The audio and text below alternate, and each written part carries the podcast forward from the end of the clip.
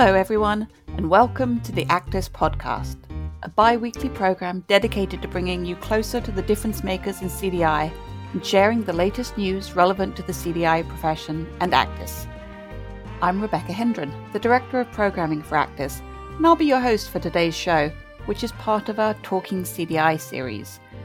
In every episode of this series, I'll be discussing CDI topics with guests, including members of the ACDIS Advisory Board or other experienced CDI leaders from around the country, to talk about strategic topics related to the state of the industry, or where CDI is going, or opportunities for advancement.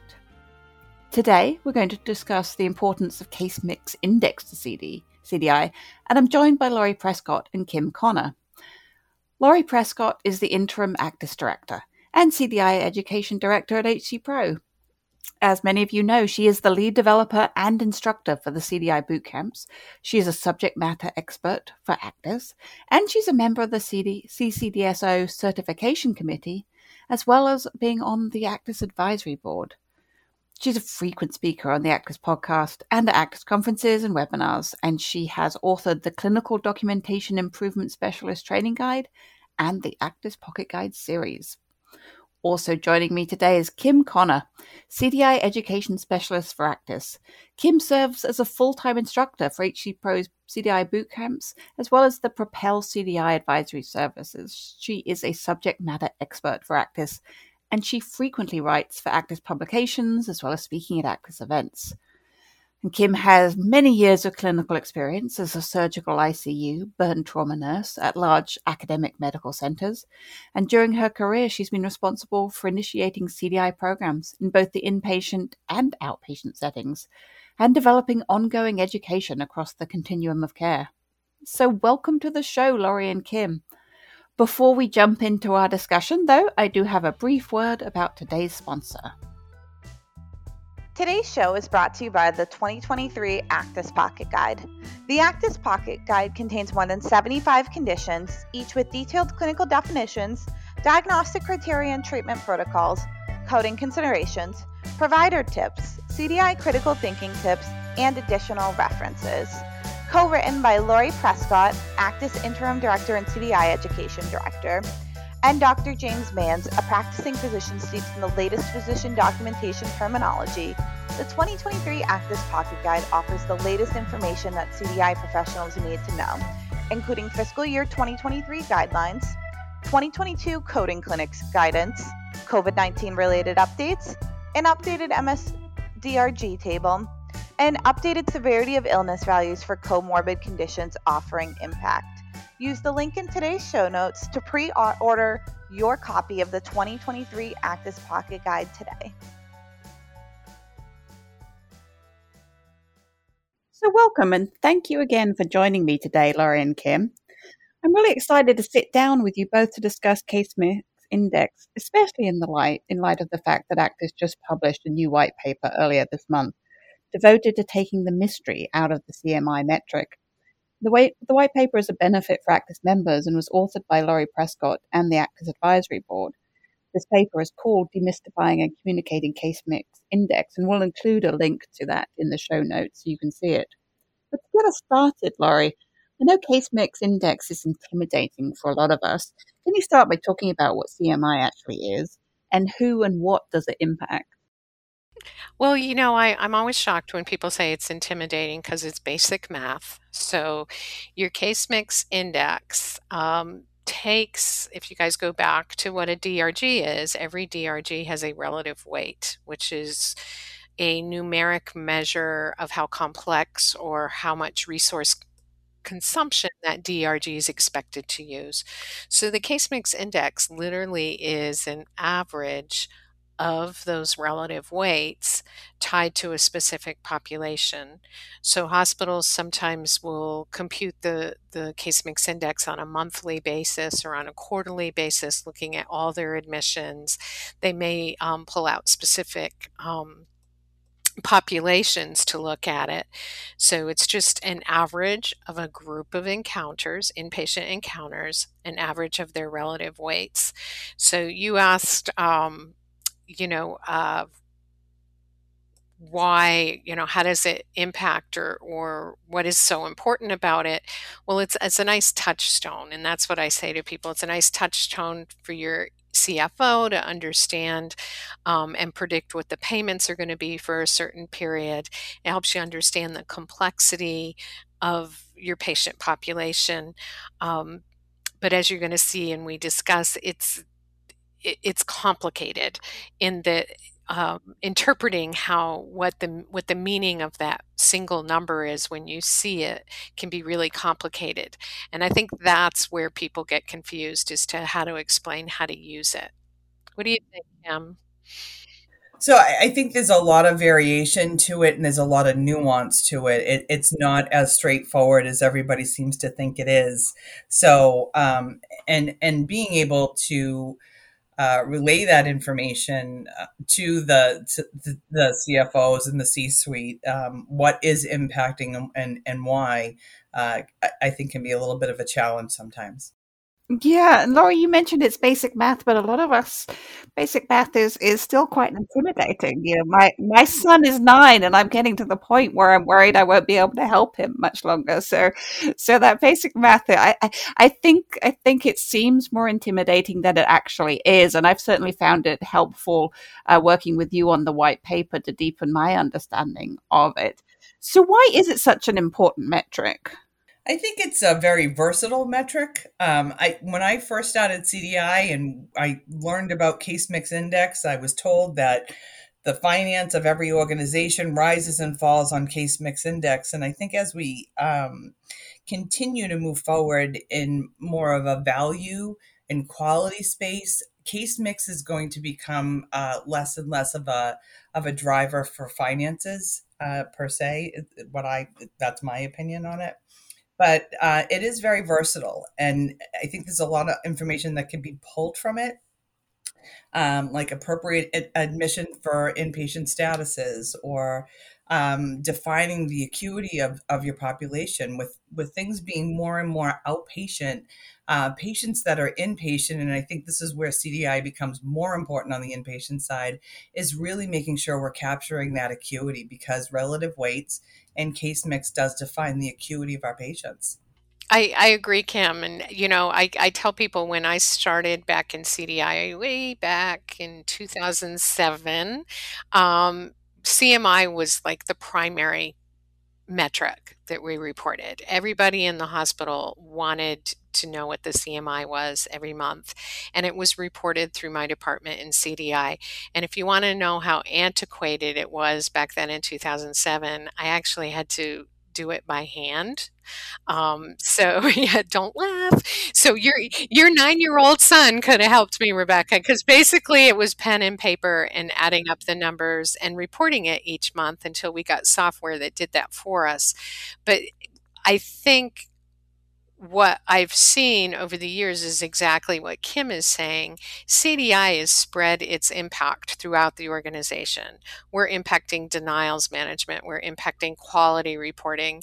Um, so it's not just that reimbursement that's directly tied to the CMI. So I think we're starting to use this metric differently where it was the key metric way back when when I was doing CDI with Florence Nightingale now it's one of one of many metrics that we look at with a with a larger picture.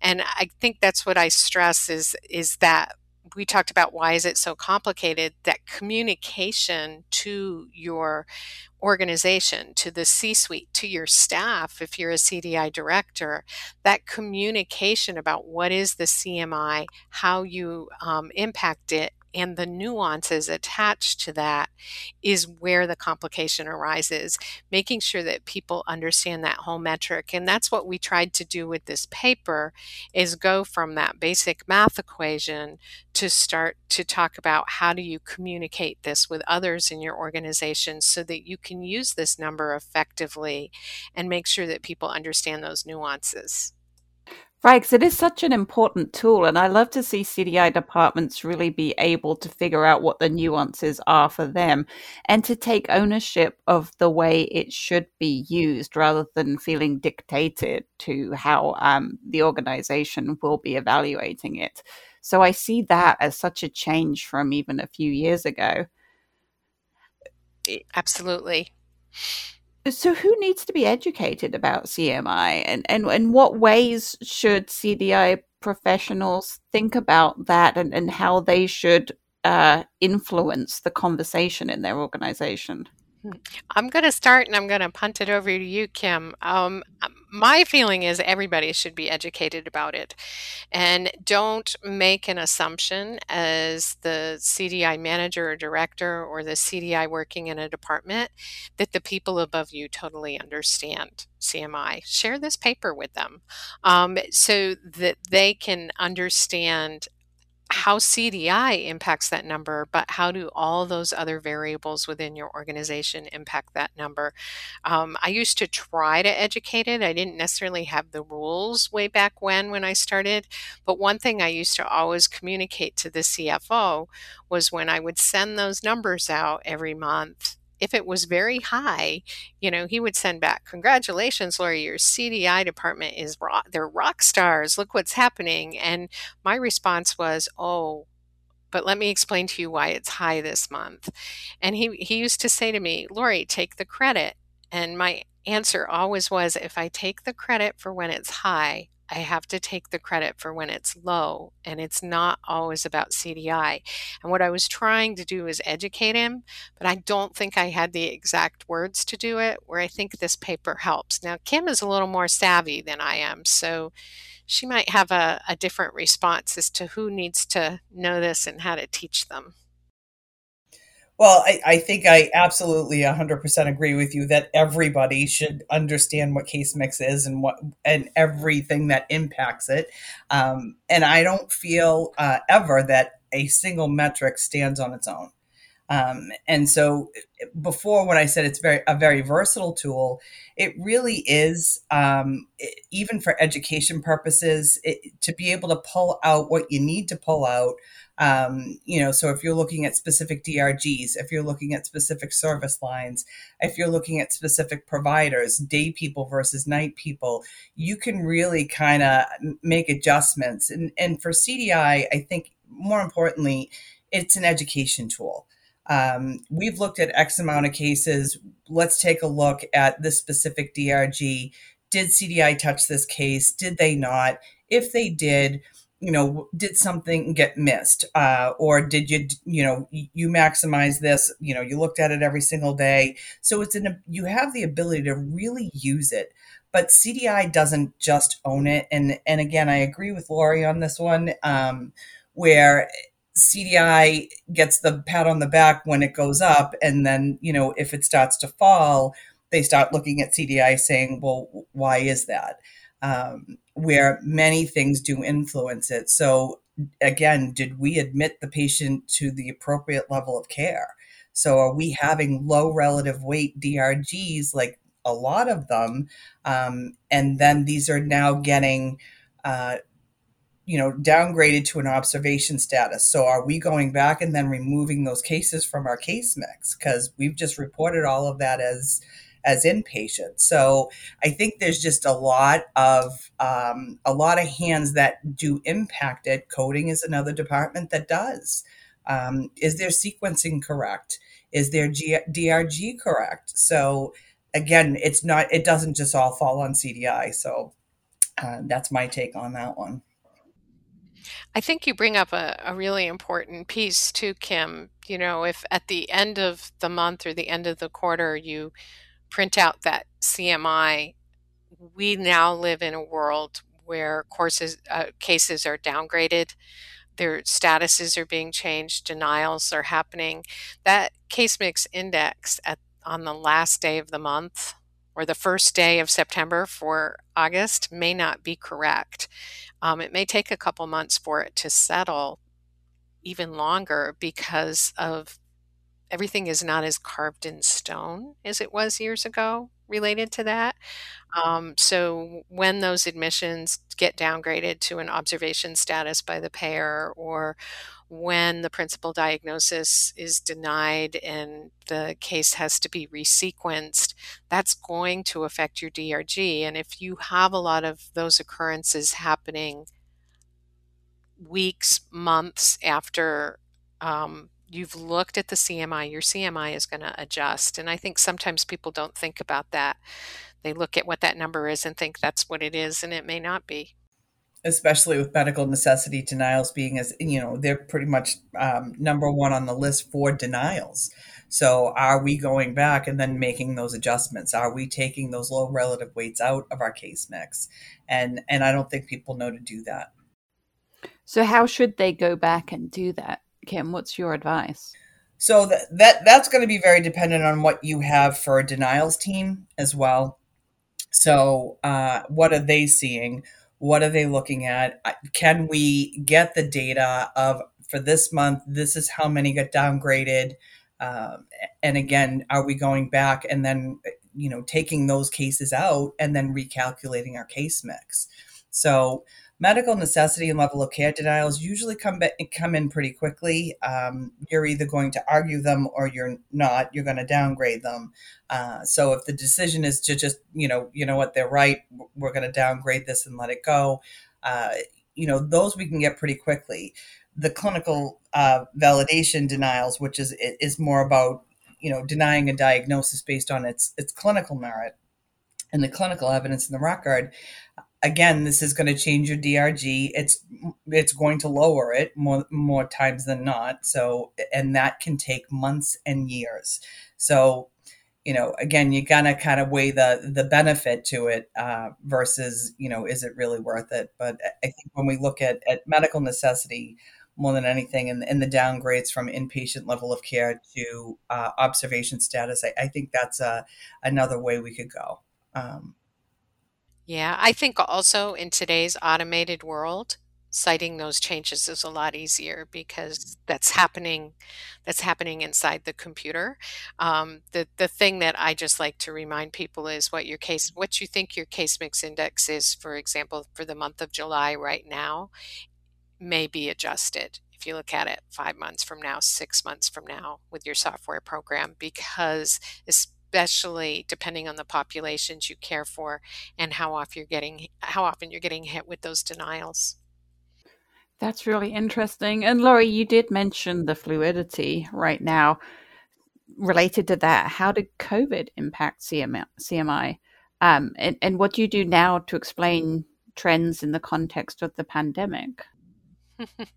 I'm I'm actually going to hand this one over to Kim because she lived through that as a CDI director.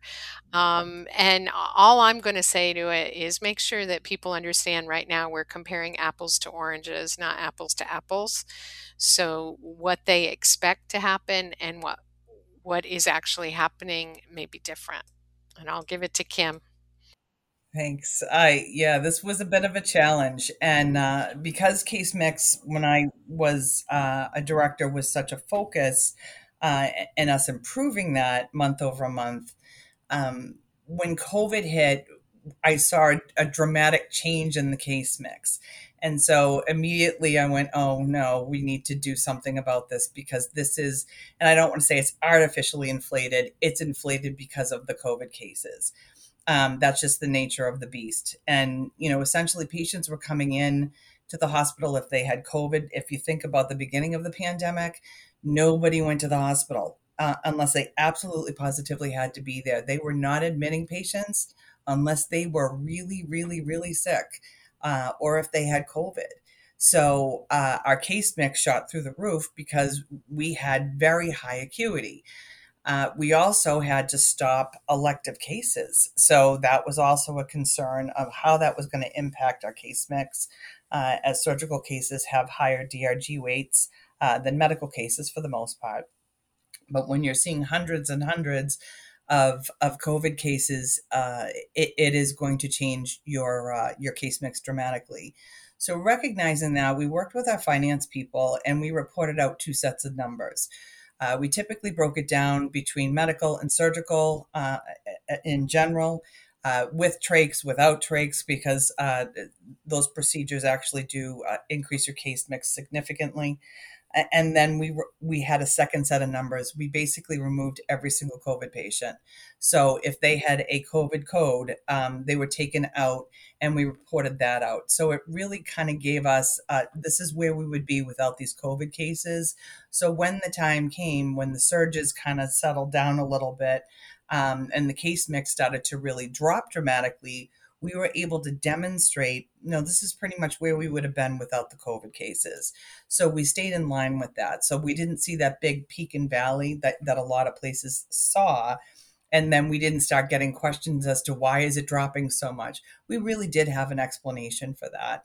And for places that maybe didn't do that, the potential is to go back and, and really run those reports without those COVID cases by using just you know eliminating the, the, the patients with those specific codes. And then see where your, your case mix is without all the covid cases to be able to get a, a better baseline and I think what, you know, what you're saying and what we were saying when we started is education, education, education. So, you know, if your um, leadership at your hospital, your C suite is saying, well, how come it's not staying up? How come it's not getting higher? Um, that's where you have to back up and use those numbers to support exactly as Kim did. Um, I kind of equate it to uh, when I first started our CDI department, we didn't have a CDI department before then.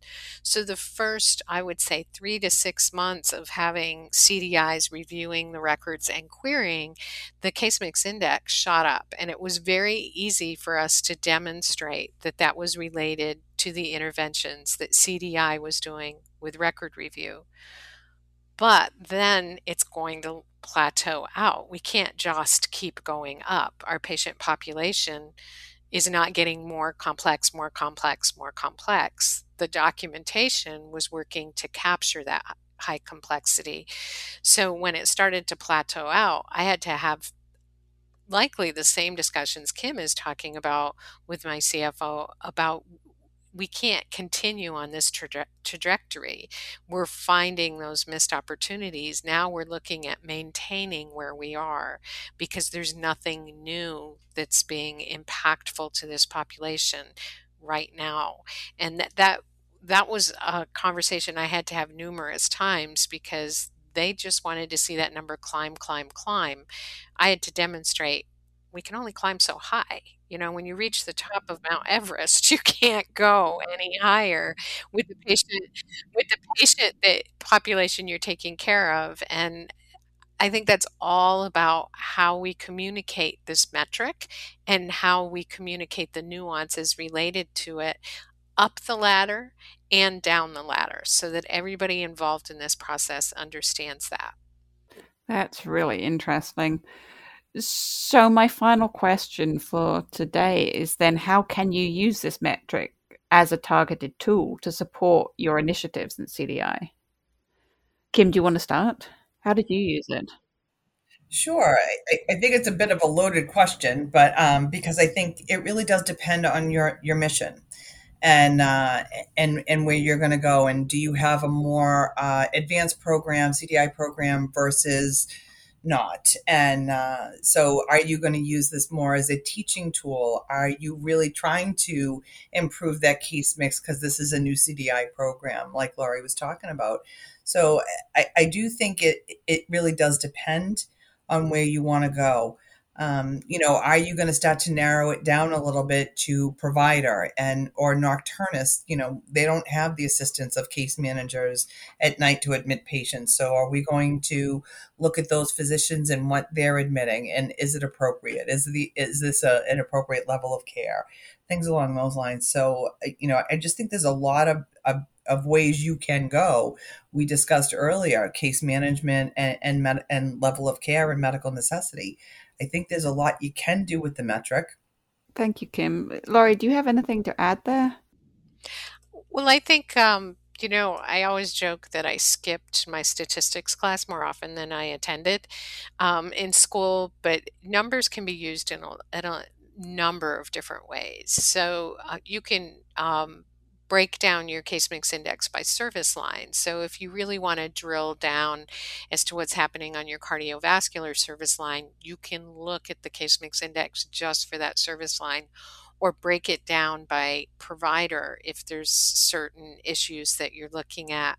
You can use your case mix index to measure impact. So if you, let's say, with the cardiovascular team, you're noticing that there are a lot of documentation opportunities, you're querying, you're not getting the answers. So you put forth an effort to um, engage that group of physicians and to provide them with education. You can compare how month over month, you start to see changes within that case mix index and start to see is that a result of our interventions with this group? Is it a is it related to increased complexity in the population we're caring for? It can just help you drill down to just certain populations. Um, you can even look at case mix index by CDI if you want to split up your team and you know, if, if they're taking care of a certain population of patients to see is that CDI capturing. Um, so it's again, don't use that number as your sole number. Um, as Kim um, said earlier, it's one metric in a forest of metrics that you can look at. Look at it within that. Um, uh, mosaic of all those other metrics um, to to see how to use that number. Sometimes you got to get creative, but it is a useful metric. Just don't get too tied up with the number going up and down month over month. You want to look at wider trends and understand the population that it's tied to. Hopefully that makes sense. It does. Thank you so much. I, I, think that was a very informative discussion. I learned a lot, and in conjunction with my reading of the white paper, I think I have a far deeper understanding of where CDI departments can um, make change with their CMI and have useful conversations. So I do thank you very much, Laurie and Kim, for joining us. Unfortunately, we are at the end of our time. As always, if anyone listening has any questions about this topic, you can feel free to email the ACDIS team. You can send that email to acdis-inquiries at simplifycompliance.com. We'll also put that address in today's show notes so you can grab it from there. Now it's time for the ACDIS Update, a regular segment featuring the latest news on what's going on inside the association. CDI Week 2022 is almost upon us. I can't believe we are almost in September. So mark your calendars for September 12th to, to the 16th and join us in celebrating under the CDI. During CDI Week, we'll be sharing the full data from the 2022 CDI Week Industry Survey, which is a can't miss state of the industry report that I promise is jam packed full of fascinating data about the state of the industry. Keep an eye out for the Q&As with subject matter experts who will help analyze and interpret the data. Plus, we'll have a free 90-minute webinar on September 15th. To find all the information about the event, you can visit acdis.org and navigate to the CDI Week page that you can find in the Events and Education tab. There you will discover more ways to mark the week, including you'll be able to print the beautiful 2022 CDI Week poster. Also, I wanted to remind you today, August the 31st, is the final day to submit an application to join the ACDIS CDI Leadership Council for the 2022 2023 term.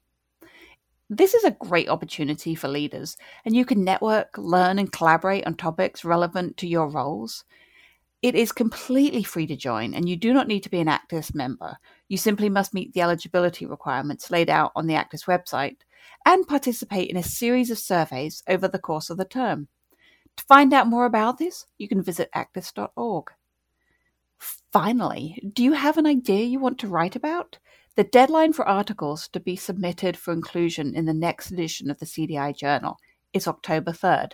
So now's your time. Grab a pen, write down what's been on your mind, and submit it, submit it to Linnea Archibald at larchibald at acdis.org. You can find that information in today's show notes. And this brings us to the end of today's ACDIS podcast episode.